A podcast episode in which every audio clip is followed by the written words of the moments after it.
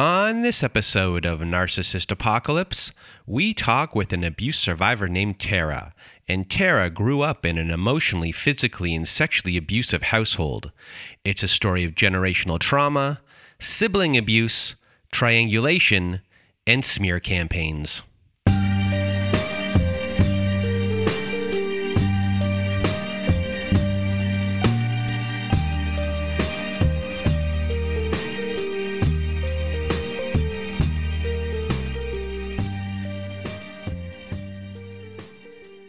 Welcome to Narcissist Apocalypse, everyone. I am Brandon Chadwick, and with me today we have Tara. How are you? I'm doing good. Well, thank you for being here. And if you want to be a guest like Tara is today, please do go to our website at narcissistapocalypse.com. Top of the page, there's a button that says guest form. When you click on that button, it takes you to our guest form page.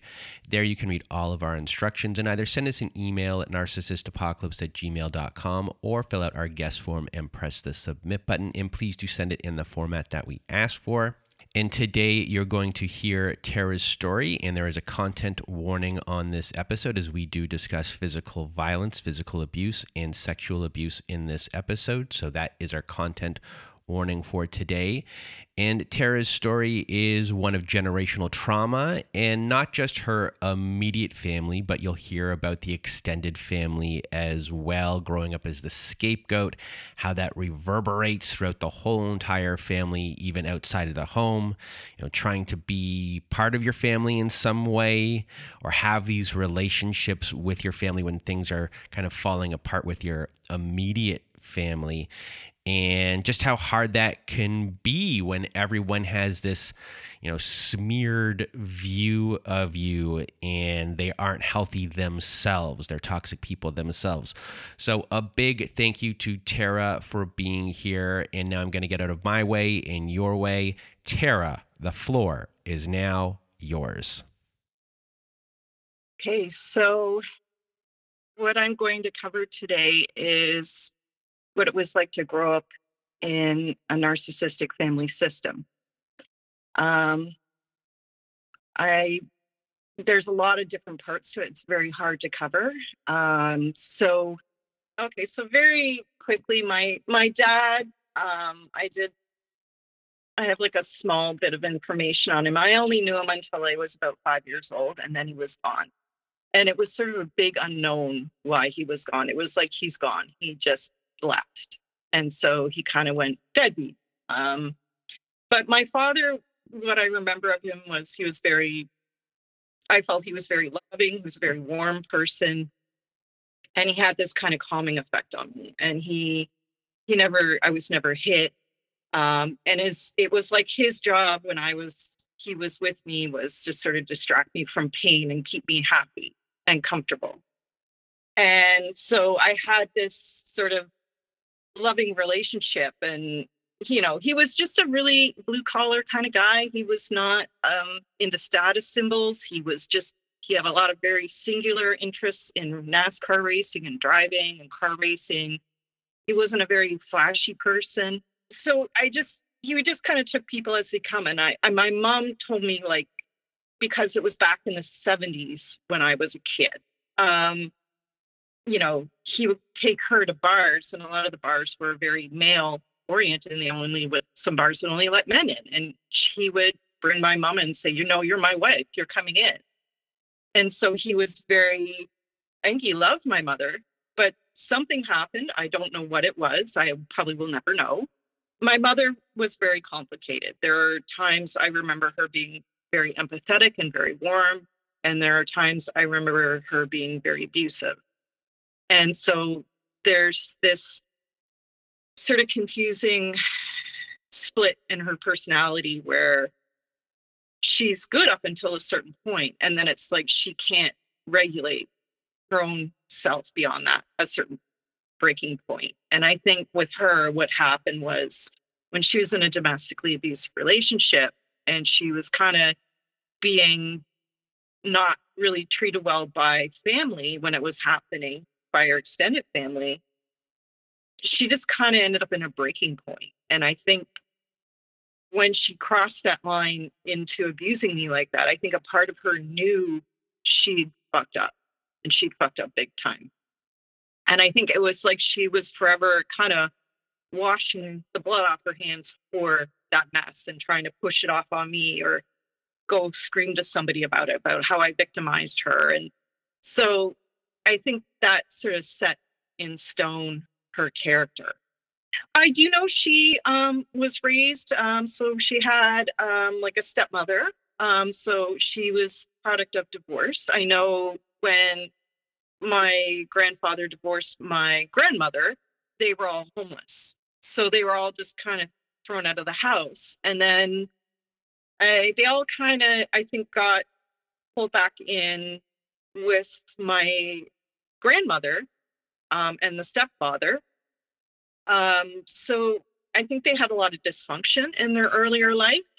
I think whatever it was that happened to her, it it kind of messed her up emotionally, and she ended up. I mean, she had my brother when she was young, so my she had my brother when she was still a teen, and she had me when she was like 21, and so she had her kids very young, and I, I think she just she had just a lot of unresolved issues and i don't i'll never know what they are. So what was your childhood like? It was for the most part for the my very early parts it was fairly normal. Um i did have like my biological father and mother together. Um and i think i had a very loving relationship with my father but what happened was they got divorced when I was still young, and my mother remarried. And when my mother remarried, that's when all the cracks started to show. So, from the ages of about five to 10, my mother uh, married this new man. And my first memories of interacting him, with him were really tense. Um, I remember one of the first times when he came into our house, um, I just didn't want to be near him. I felt like his energy was off. And I remember he demanded that I come get a present from him when he walked in the door. And I was too shy, so I just kind of hung back. And so he got mad at me and said, Well, fine, I'll give it to your brother. So he gave my gift to my brother. My mom seemed really happy with them. Outwardly, they were kind of like the ideal. So, you know, the house, the two kids, the nice, nice house in in you know a nice little town and you know everybody's attractive and so it was like the status of my family seemed good but on the inside it was not. Um he became pretty like physically kind of physically abusive. Um i can remember getting hit once with a dustpan and having him really hurt me and it was treated like nothing had happened. You know, it was just like a normal thing. And so there were moments of physical discipline that just seemed kind of way over the line, but we didn't really talk about it as abuse. We thought we were in trouble or we had done something wrong. And often the things we did wrong were so small, it just didn't make a lot of sense. Um, things from age 10 to 13 really began to devolve my stepfather became sexually abusive. He started trying to groom me. I can remember things like finding a porn magazine in front of my door and being like, where did this come from? And realizing he probably was, he probably left it there and was spying on me from his room. Um, he started trying to come in my room naked. He would try to kiss me. Um, he would try to touch me inappropriately. And it, it got to a point where one day he came in my room naked and he tried to make me go downstairs with him. And I was really frightened and I ran away and reported him. And my family's response was supportive. Um, so my mother was supportive from what I was told because um, the police believed me and my stepfather stepfather admitted guilt I was told I didn't have to go to court. And so I was told it was kind of an open and shut case. And so um, I did have a lot of support in the beginning, but it was like that support just would fail. Now, it becomes a little bit more disorganized into my early teens, so age 13, 15. My mother ended up with a boyfriend. She was hooked up to family. And this boyfriend was domestically abusive. Um, so he had beaten her up. Um, and she was very ashamed. She didn't want to press charges. And it was this very kind of push and pull relationship where he would show up absolutely crying and sorry for what he did. And then, you know, he kind of pull her back in and then they would kind of start all over again. And sort of that relationship began devolving and what began happening the first real kind of red flag that something was wrong was triangulation. So there was a lot of triangulation in this relationship where one party would tell the other they would talk to somebody sort of provoke a conversation and then they would go and report to the other person what you said and usually leaving out that they instigated the relationship the the, the conversation um, so I can remember him coming to me and saying, You should move out. You know, this is not a good family situation for you. I moved out when I was 15. It was fine. You'd pro- you're probably going to be fine. And he went back and told my mom that I wanted to run away, that I told him I wanted to run away. And it, I became involved kind of with some bad people. Like I had some pretty rough, kind of rough friends. And I had a friend who seemed kind of classically narcissistic, very self absorbed, very much everything's for her, you know, everything kind of revolved around her. And she kind of liked spreading rumors, gossiping. She went and told several guys that I was interested in them when I wasn't. So she liked kind of shaming me and then setting up situations where a guy would come along and make some sort of come on to me and I'd be horrified and she would find that really funny. And so it was like a really not a healthy friendship. And it really actually wore on me. Um, and it got to the point that I began struggling with my mental health. I can remember one day she told me that um, I grow my hair long because all I want is men. And, you know, my 15 year old self saw that as a horrible thing to say, but I ended up kind of taking it out on myself. I I tried to seek mental health treatment at that point. I went to um, a guidance counselor when I was like 15. And I can just remember my mother, her calling my mother, and my mother just screaming at, at her. Everything was all her fault. My mother said I deserved foster care. She's she said everything was all my fault. It was like the sky is blue. It's my fault. And I went home and so I was going to go see a talk to the, somebody at the hospital because I felt really terrible and I was actually self harming. So I went home instead. And when I got home, my mother grabbed me by my hair and got my brother to beat me up. So there's this really horrible episode where she just let him beat me up to control me. And it was really bad like i was i had a black eye i i mean i looked like i had been beaten up and i went to the i ended up going to the police. I ran out of the house when they went to get the car. They said they were going to force me to a hospital and they said i was crazy and i i ran out and um these people found me and they brought me to a police station. Um so some neighbors. They saw me running down the street and they're like are you okay? And so they took me to the police station and the police didn't really do anything. They just kind of sent me to a shelter for a night. And then the next day they came and got me and said, just stop running away. And that was it. I couldn't really talk to anybody. I I tried to say I can't really go home. I don't think it's safe for me. Um, and they just said, no, you just need to stop running away and these things won't happen. So we've heard a lot of stuff that has happened to you from, you know, birth until now. So, one thing we haven't heard is how you're feeling about all these things. I'm feeling distressed, very distressed. Like, I feel like I've lost my mind. Like, I feel like there was a point where my sense of calm and my sense of being able to go about my day in a, a kind of a, a not anxious way has been removed. I feel like like I'm in a I'm in like I'm in distress and I'm at that point like when I was sent home I was just absolutely depressed and my family laughed about it and it got kind it got worse like it went really downhill. I mean there was i struggled with suicidal ideation. I was in absolute hell and it was uh there was like almost like it was i would tell a teacher something like i think i told the teacher what happened and they were just like they looked at me and chuckled like because they did it was like such a weird thing i told her like she just didn't almost believe it, it was like most people come in saying they had an argument with their family. I came in and said my mom sat by and watched my brother beat the crap out of me. And so it was like I felt like I wasn't heard and I wasn't seen.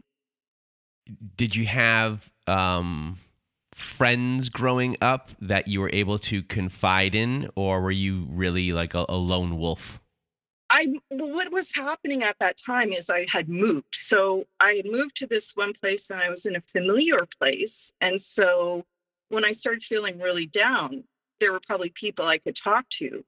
But what had happened was my mother had just moved. So it was like I we had literally just moved again and it was like a completely new place and I didn't really know anybody and the people I did know were far away. And so it was really it was hard for me to really talk to people in that very moment of time because I was like, you know, uh, two hours away from where I used to live.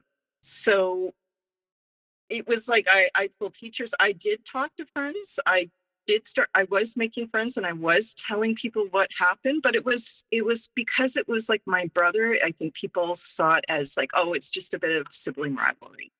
Brothers and sisters fight. I don't she maybe she making a big deal out of nothing. Um, but it really wasn't, you know, nothing. That was that was the problem. Um, and it was it it kind of escalated. So my brother started threatening to kill me every day. Um, he started he would be screaming a torrent of abuse at me and I would turn to my mom and say, do you, do you hear how your son is talking to me? Can you help me, please?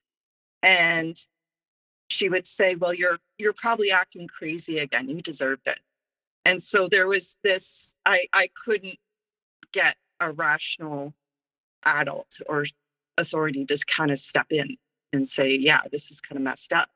So my mother really created this situation where she it was it was domestic violence and his his death threats became kind of frightening because he started collecting knives.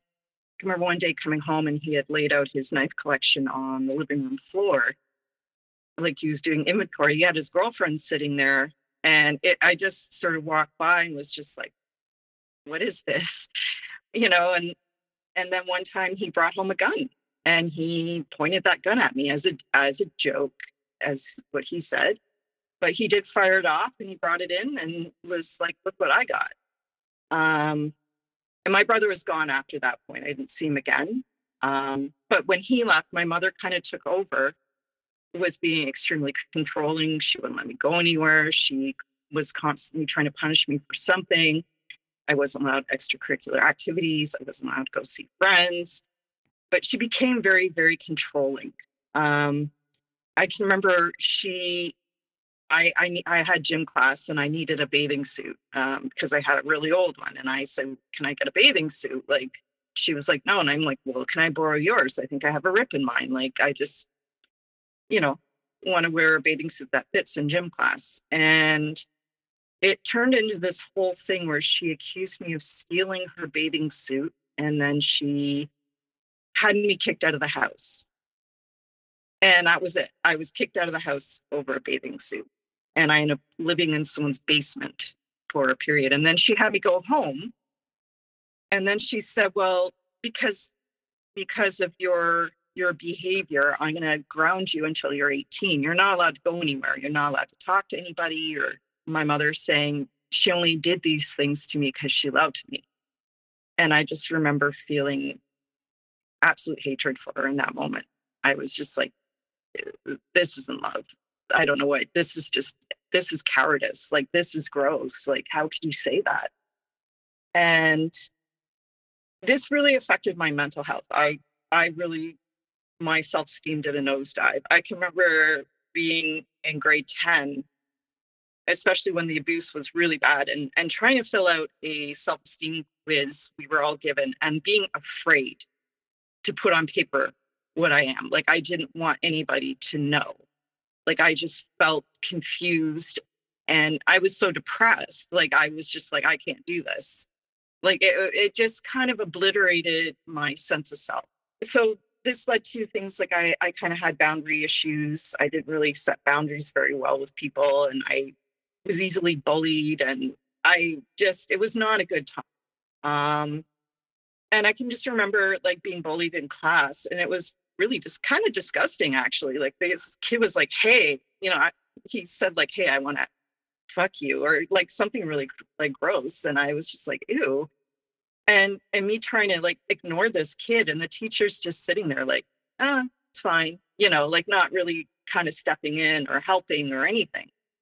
And it kind of made me feel like I wasn't worth the help. So what i did like what happened was once my mother my mother kind of went into a phase where she was fine.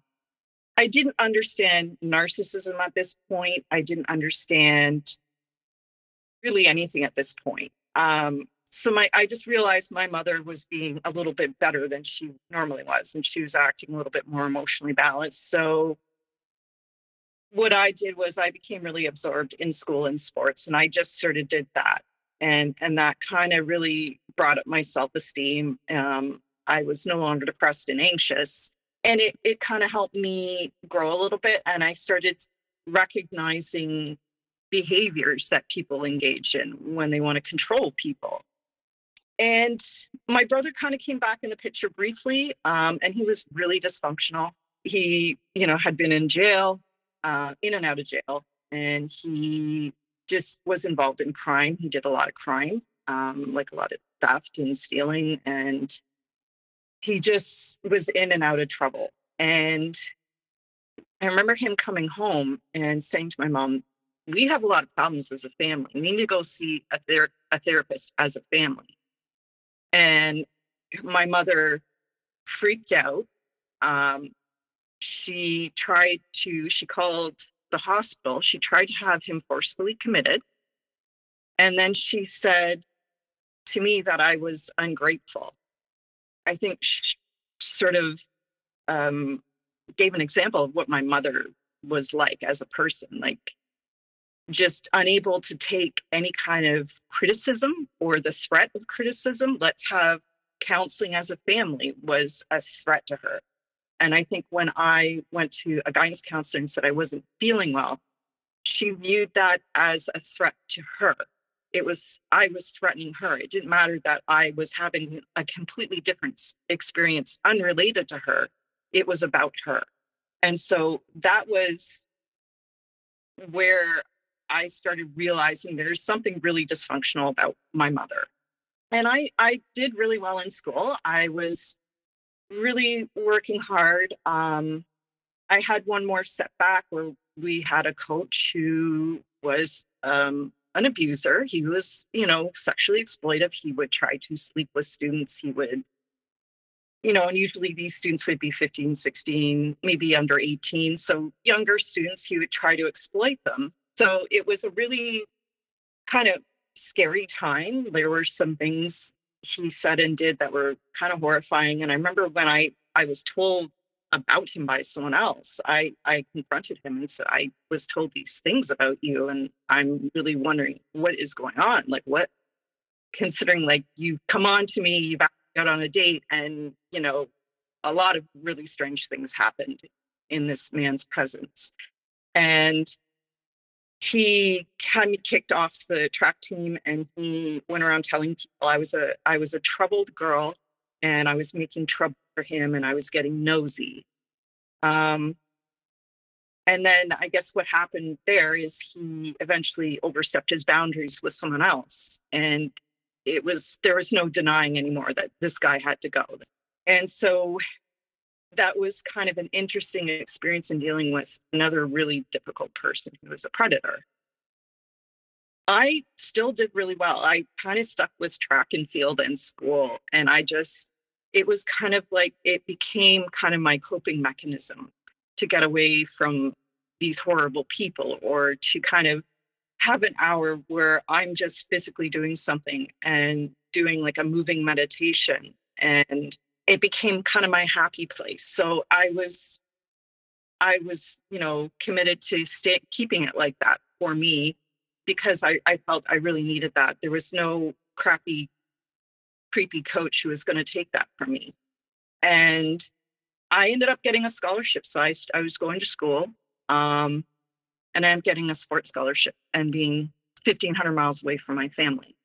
And again, I, I struggled with my mental health. I, I really struggled to, I was pretty shy. I often chose to withdraw as opposed to be go out and be social or party.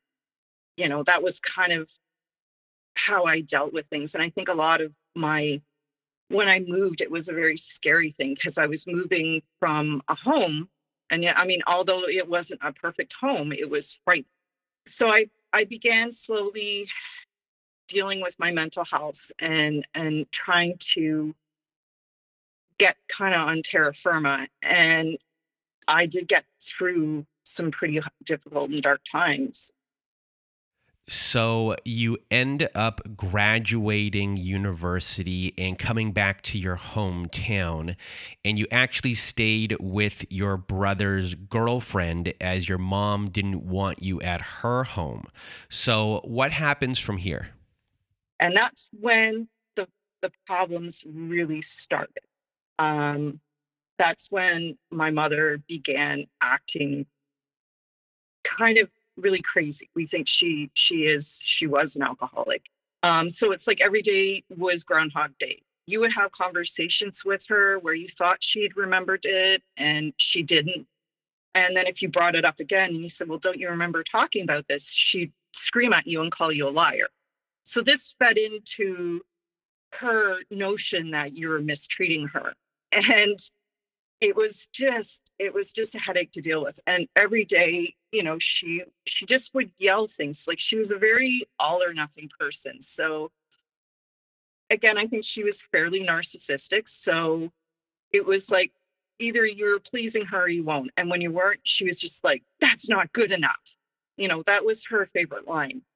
That's what i remember from her during that time is her screaming that's not good enough. And it was like I had many conversations, and it was like it was almost like she didn't want you to meet her expectations. So she, what she would do was, I would have this conversation. It wouldn't go well, and she would go and tell all of family how I treated her and how I mistreated her and victimized her. And it was just sort of this downward spiral into her making accusations and smears. And then she started also triangulating my brother into this situation. So you're back from school, you're dealing with your mom, and the only place that you have to stay is with your brother's girlfriend. And that means you are seeing your brother more often than what is ideal. But his girlfriend is being nice and giving you this place to stay while you're trying to figure things out post university. So, what is your everyday like at this point? It was just, it was just hell between them. Like, and I, I was, I mean, I was like a little, by that point, I think I was so used to it. I, I developed this sort of skill and I didn't realize it at the time, but I was like a professional gray rocker.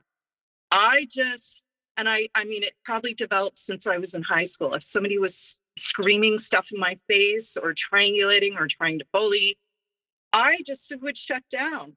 I didn't feel like, oh, okay, you want to accuse me of something I didn't do. Fine. You do that. Okay. And I would go very quiet and calm. And that's kind of how I dealt with them. I just, I was just like, you know, my mother's screaming at me, telling me what a horrible child I am on the phone. And she's just shouting abuse at me. And I'm just like, are you done now? do you want to actually talk about what what it is that's bothering you? Like what is going on here? I don't you screamed a bunch of stuff at me, but it doesn't none of it makes any sense. And then she just would rage. And I almost found it kind of pathetic, to be honest. Like I didn't I felt like I had power. I felt like I I really did have the power in this situation, even when I didn't feel like I had it and I was being abused. Every conversation was you're a failure, you're disgusting, blah, blah, blah. And I'm like, oh, I'm working two jobs, mom. You know, like the conversation I would have would be, it was like she was talking to someone else, like she wasn't even hearing me. So I have a question about that. Yeah. So she's treating you in a way that is not fair at all. And as you just said there, it's like she's talking about someone or talking to someone else that's not you. Yeah. So that's your relationship with her. And then you have your brother who is, you know, a huge problem and the law knows that he's a huge problem and he has troubles with the law and he is a real thing. So when it comes to your mom and her relationship with him, where uh, you know who knows what's happened along the way with her relationship with him that has caused him to be the way he is. Do they have a different kind of relationship where um like do they get along in any sort of way? Like what's going on with them? Because every child has a different relationship with their parents. It's really a, it's a puzzle. Like it's almost like they're kind of the same so they kind of feed into each other's sort of psychopathy i call it and that's like the only way I can look at it because it is it's crazy. It's it's it's inhuman sometimes the way they interact. My mother will say something to him and he gets a rise out of it. So he does, he reacts because she said this. So he hits me. He gets a rise out of that. My mother says, well, it's her fault. So it sounds like you are part of this trickle down cycle where your brother gets emotionally abused by your mom. He then takes it out on you. His abuse is then justified by your mom. And then you get like this gaslighting of you in that moment, thus giving you this real big double dose of abuse. And this just really sounds very crazy making. And you can understand how someone might lose their mind in a situation like this when you're getting this double dose from in both sides and reality is being warped in, in, in a very big way. And it was uh you know he and he would scream at me too. Like i remember i got an apartment and i was set to move in on the first like you normally do with a lot of apartments. He starts screaming at me calling me a fucking asshole. He's just unleashing a torrent of abuse on me and my mother's on the phone too. And I said, Do you listen how your son's talking to me? And she goes, He's doing that because he's protecting me from you. And I'm like, From yourself? Is that what she, what he's protecting you from? like it was just like so insane that like I was just like, yeah, these people are fucking crazy. This has nothing to do with me. Like, and that's I think how I got out of it. Like, it's not about me. It really isn't. I mean, there is a level of pain and hurt from having had a mother who wasn't a mother. Um, there's kind of a, a sense of realizing, like, you know, going back and going, well, was she was she being empathetic there, or was it just because she had all her all the eyes on her and she had to be empathetic? Like, so there's, it, it's like I, I had a realization, and at that point, I was mentally balanced and I was strong. I, I had done something with myself that made me stronger, balanced, and I decided that whatever it is they do or say, it can't touch. It doesn't touch who I am. I'm not them, and that's why they don't like me. And it's not because I'm doing something wrong; it's because I'm doing something right. And I just that's kind of how I rolled with it. I mean, she completely smeared me to family. I, my brother at one, you know, I was set to move and my brother showed up and stole all my possessions. And it, it just turned into this snowball where she just would go to family and say I'm abusing her. And then you know, come and scream at me on the phone and abuse me for a couple minutes and then hang up on me, um, or get my brother to go and put me in a worse situation so they can have something more to harp about. Um, I just saw them as ugly people. They're just messed up people. So you've brought up your extended family. Yeah. So I guess you know she's going and smearing you.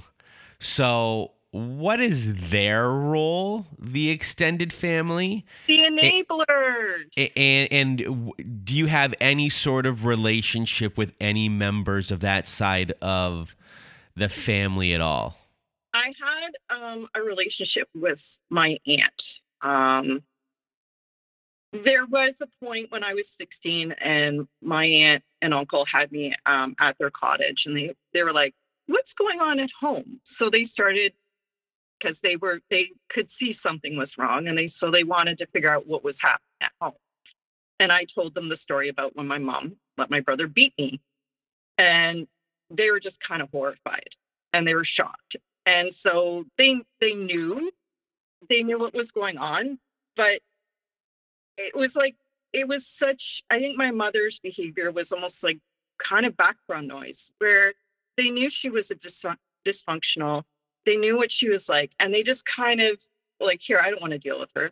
Yeah yeah yeah. Yeah she's complaining about the kid. Yeah whatever. Oh the kid probably did something wrong. So it was kind of like they were enabling like they didn't want to deal with it. They couldn't i guess fathom that my mother was the problem.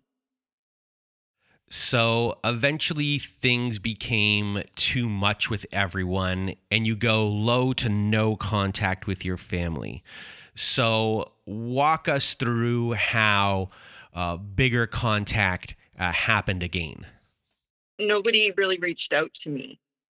Um, and I can remember when I was 28, my grandfather died, and then so family reached out to me, and being on the phone with my mom and and trying to have a, a conversation with her and being like i just want to talk to you like how are you doing she's like fine and she just goes and then hangs up on me like just this big huff like i'm overwhelming her with asking her how she's doing but like that's how she was i i kind of had an on again off again like very low contact relationship with my family my brother you know managed to get back in trouble a lot, um, particularly with domestic violence. I can remember getting a phone call, collect call from prison from him where he wanted me to bail him out. And I said no. And he, you know, I think he did it again. He went into, and it was again, he did this colossal screw up of his life where he was slated to be married to a girl or a woman, I should say. Um, he was slated to be married to this woman, and he had an affair behind her back he ended up assaulting his mistress a week before he was set to be married and trying to drive away from the scene drunk. And so he got a DUI and a domestic violence charge. So it was kind of me just sort of casually kind of witnessing all this and going, oh my. And I think by my, like, I was doing really well up until I was 28. I think my mental health in my 30s was suffering. It was like I started therapy. And it was like the lid was suddenly pulled off of all those things that had happened. And it kind of came out, and I was struggling. Well, well I was going to ask you. Yeah. Um, you know, you're, you're at, I was going to say, like, you're 28 ish, 30 ish year old, years old, probably around now.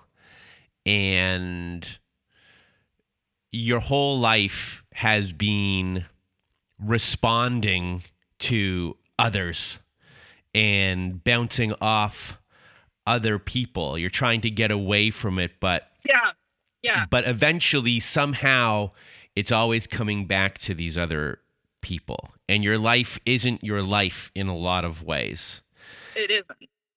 So, like, how are you, you know, functioning or you're gonna like eventually you're gonna come to that realization where you're like my life isn't my life like it's gonna pop into your head and that oh my god like i'm unable to form relationships in lots of ways like things have taken its toll be- yeah. beyond you know, I have no frame of reference for what life is and where someone should be mentally at this point. Yeah. So I, I guess, you know, a lot of people are having a quarter life crisis of like, what do I do with the rest of my life? You know, your quarter life crisis in a big way is what is, do I have a life? What is my life? Like, who am I? Yeah. And that's really what was happening. Like, it was like all those things you know, that I either cope with maladaptively or or very well. Like some of my coping mechanisms, like gray rocking, like that was almost I almost did that too well.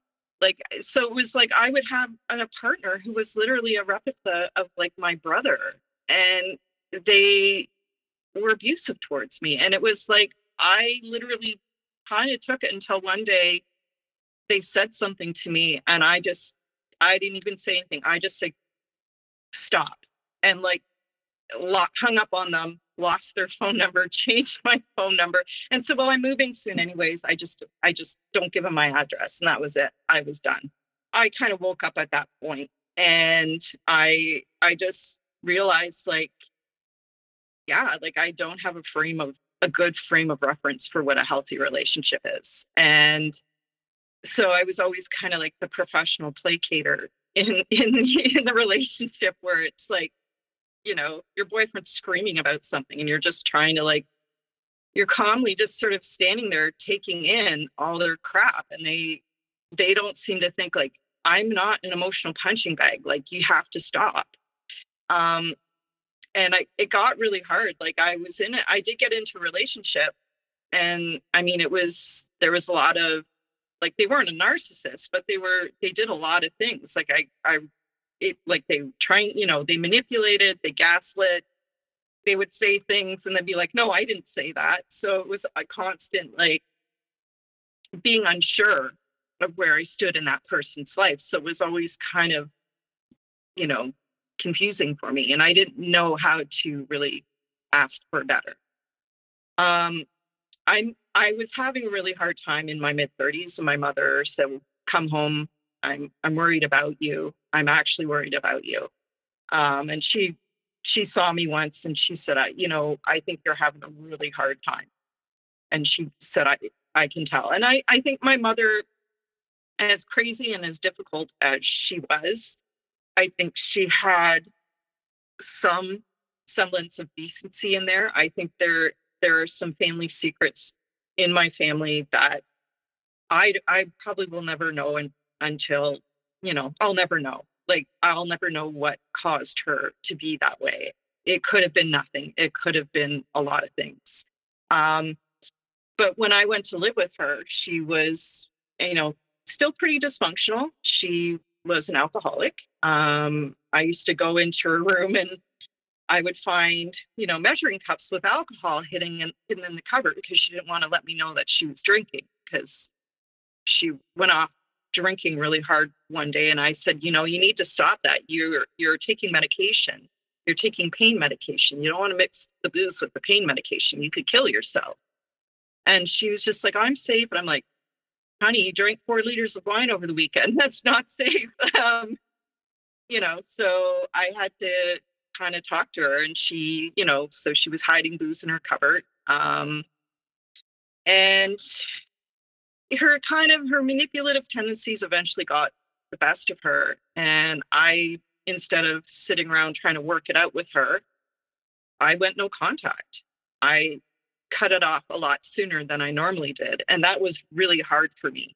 I i felt like guilt. I felt like the bad daughter. I felt sad. I was kind of depressed and so i was no contact with her um, since like 2012.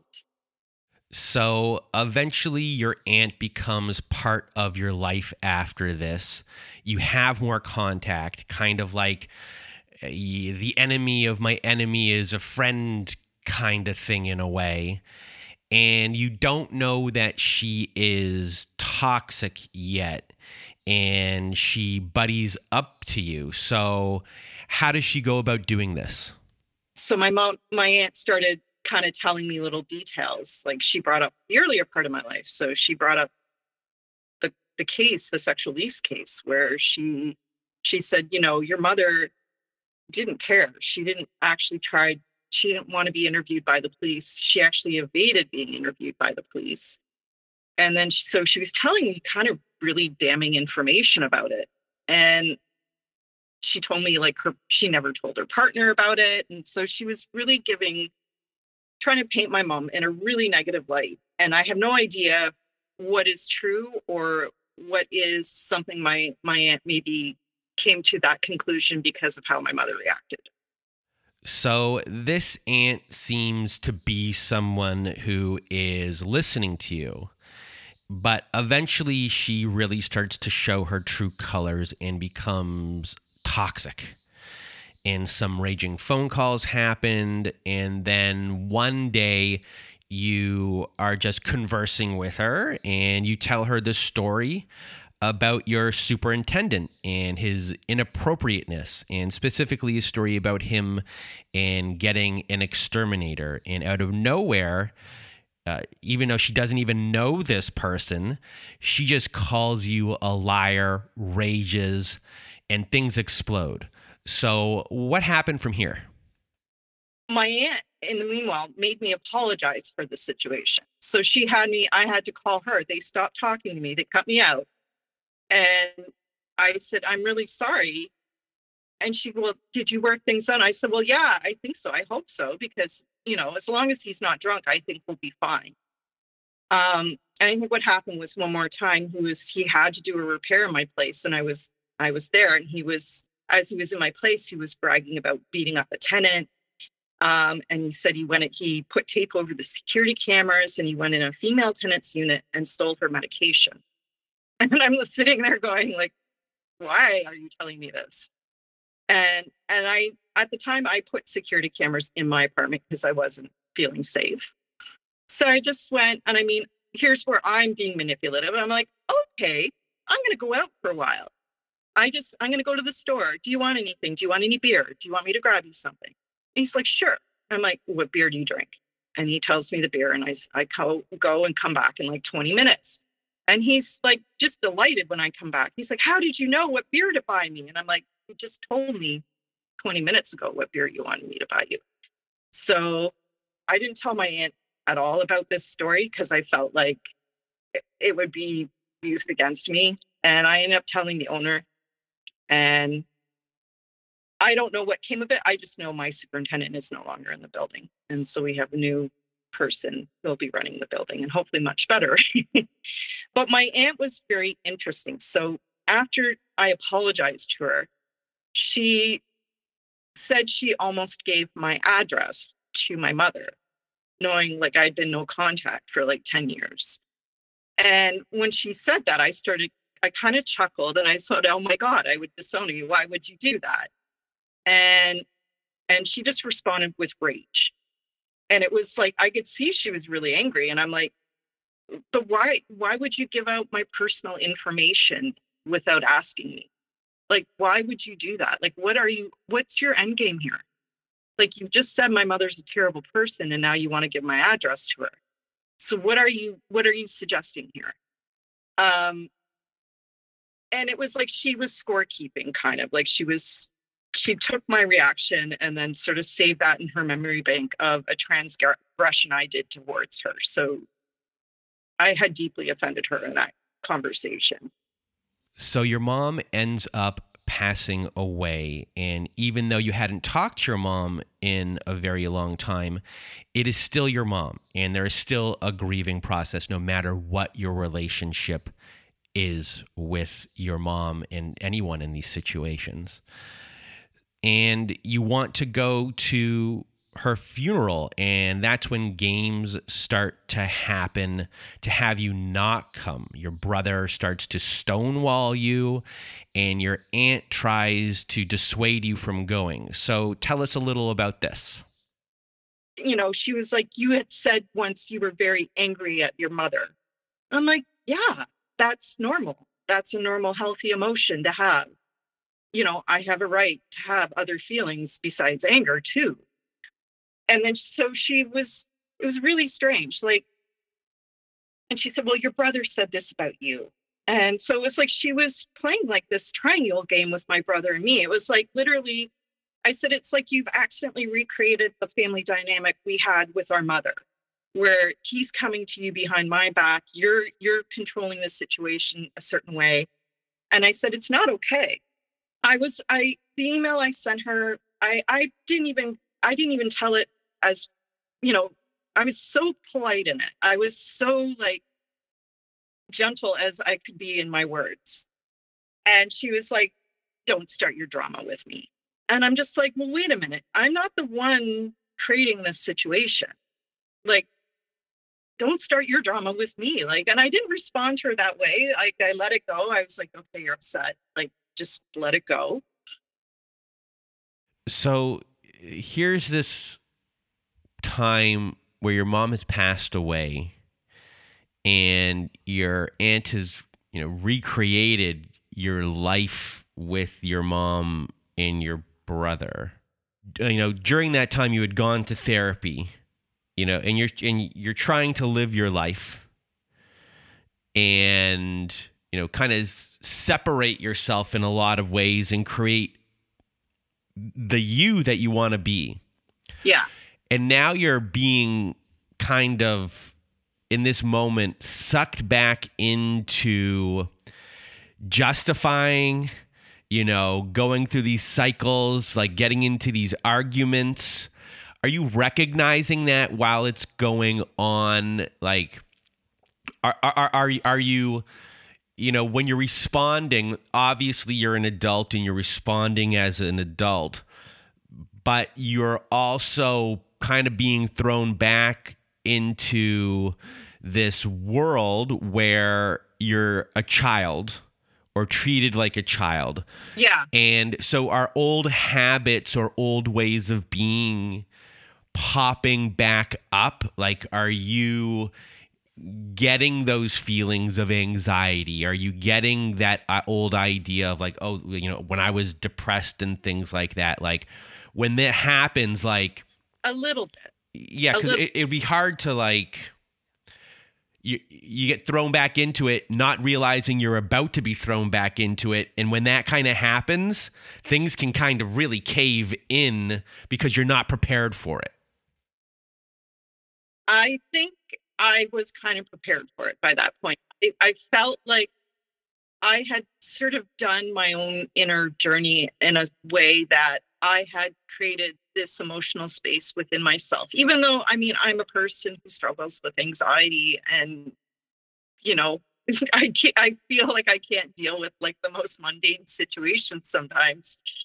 Um i had given myself this emotional space where i'm like observing and i'm choosing my responses i'm not being insulting i'm i'm choosing to see what it is, why she's doing this. I want to see her reaction.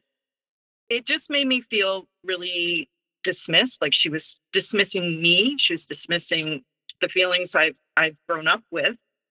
And she was dismissing potentially my abuse experience. And I just said to her, you know, I'm not even really angry at this point. I'm just really tired and scared of what I'm witnessing and I don't like it. And I said, sure, you know, I I I need help but I said, this family could use a bit of help too. You know, like it's not, I'm not the only person here. You know, I, I just said, I'm done. Please stop contacting me. And that was it. so what happens from here? I am going into my life. I am, I think at first I felt tremendous guilt. I wanted to fix everything. I felt like what am I saying wrong? There must be something I've said that's upsetting. Like I was constantly trying to fix the situation, and I felt like I had done wrong. And yet I felt like no matter how well I tried to state my feelings or my case, it was just going to be absolutely shit on and viewed as this total social affront by my aunt. And I just my I talked to my therapist and they're like, you know, people in toxic relationships who come out and say, I don't know what I did wrong. Um, and they're suddenly trying to be responsible, usually aren't the problem in the relationship because you're the one trying to actually talk and communicate. it, it's not you. I think you were abused. And and so I've been kind of working on that part where I give myself a bit of confidence at least. And it's been helping me. And so I've been low contact and no contact a lot of points in my life. So I figure it's not something so unusual that I can't handle it. I think I'm kind of getting into a new phase of understanding. And I'm still a very anxious person. I I, I got to admit, I'm still kind of depressed. I will probably forever be. It's not, you know, at that part, I'm to need a little bit of help with, and it's to take me some time. But I think we're kind of in a new sort of understanding in life and in general in the world. If you look around, I mean, a lot of the stuff that helps me with this situation, I found online at my fingertips. I got through a, a free counseling. I got, you know, there's sort of this open understanding now that having a mental illness is, you know, it's an illness like diabetes. You can treat that. It's there's less shame, I think, around discussing your mental health. There's more understanding of conflict in relationships. So there's a real push, I think, to trying to understand it. And so I'm I'm kind of just working through. I'm I'm listening to a lot of podcasts now. I think last night I listened to a podcast about neurodivergence and personality disorders and how they intersect and how personality disorders can be like almost like a developmental disorder where the child does not get appropriate love and care at a certain point in their life. So they sort of build this character up and that's how they function in the world because that's how they survived as a child. So I think there's a lot of there's a lot more compassion in the world when it comes to understanding mental health. So I'm kind of slowly embracing it and just using therapy. I'm going to group therapy too and it's it's kind of I've decided that my story is not something I should be afraid of saying of telling. I was very afraid of talking about it because I felt like my family's going to come after me like like so they're going to show up at my doorstep and it's just going to be like all over you know all over again um and i i've decided that it doesn't matter. If if i sit here and be quiet you know my life stays the same. If i decide to talk about it my life has a chance to improve. And i have one of the things i recognized when it came to disclosure of my abuse is the fact that my disclosure would help someone else. So when i disclosed my sexual abuse um, in my childhood that helped my friend disclose her sexual abuse and her abuse at home. It helps you make a safer world for others, make a more understanding world. So I think that's where I'm at right now. I'm kind of learning a lot of things. And if you had any words of wisdom for everyone listening, what would they be? You are who you are. If you're in an abuse situation, it it will feel like your soul is being torn in half and your soul is being eviscerated from your body. And I think at the darkest points in my life, that's what it felt like. And you will get that back.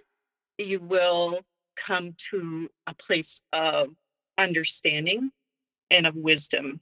There's this sense of myself that's just unshakable. It, you know, you could put me in a firestorm of shitty things and my sense of self is I still am who I am and you still are who you are.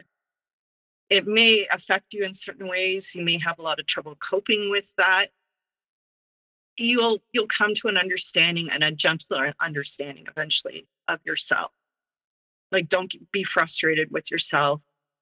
Understand that you are in a really painful place. And sometimes with abuse, especially when you can't you've you've done all you can to try to reach out to others and you're not getting out you will eventually get to a place where you can be gentle with yourself and there's a world of people out there who have had the same experiences and you know, you have, you always have so much more to give, you know. You always, like, you're always of value to someone. And, and just don't forget that. Well, Tara, I really want to thank you for being a guest here with us. And, you know, family stories are not easy to tell. And constructing, you know, going through this process with me and constructing your story when it's a family story, not easy to do. And it's hard to pick stories of your whole entire life to tell and to emphasize so people can understand, but also have validation for the experience that they're going through, whether it be relationship, whether it be with uh, one of your parents, and with you, we don't really talk about uh, sibling abuse a lot on the show, and it's a thing. So I really want to thank you for uh, being here uh, with us today and sharing everything and um, you know, really just laying things out very clear for everyone. And, you know, you, you were a teacher today, and I just really want to thank you so much for uh, being here with us. Thank you so much for having me. Well, thank you once again, Tara, for being our guest. And if you want to be a guest like Tara was today, please do go to our website at narcissistapocalypse.com. Top of the page, there's a button that says guest form. When you click on that button, it takes you to our guest form page. There you can read all of our instructions and either send us an email at narcissistapocalypse at gmail.com or fill out our guest form and press the submit button. And please do send it in the format that we ask for. Also, at our website at narcissistapocalypse.com, we have a support group. So if you need support, top of the page, there's a button that says support group. Click on that button. It takes you to our very own safe social network. There you can see that we have Zoom meetings every Wednesday nights, Thursday afternoons, and Saturday nights. We also have forum boards for you to post on to get the validation that you need and to validate other survivors just like you on their posts. So if you need support, join our group today. And if you need even more support, please do visit our friends at domesticshelters.org. At domesticshelters.org, they have articles and resources to help you make sense of what you are dealing with. They have every phone number, email address, and web address for shelters and agencies, no matter how big or small the town you are in. DomesticShelters.org has it there. It is a wonderful free resource, a wonderful organization that is DomesticShelters.org. And that is it for today's episode. So, for myself and Tara, we hope you have a good night.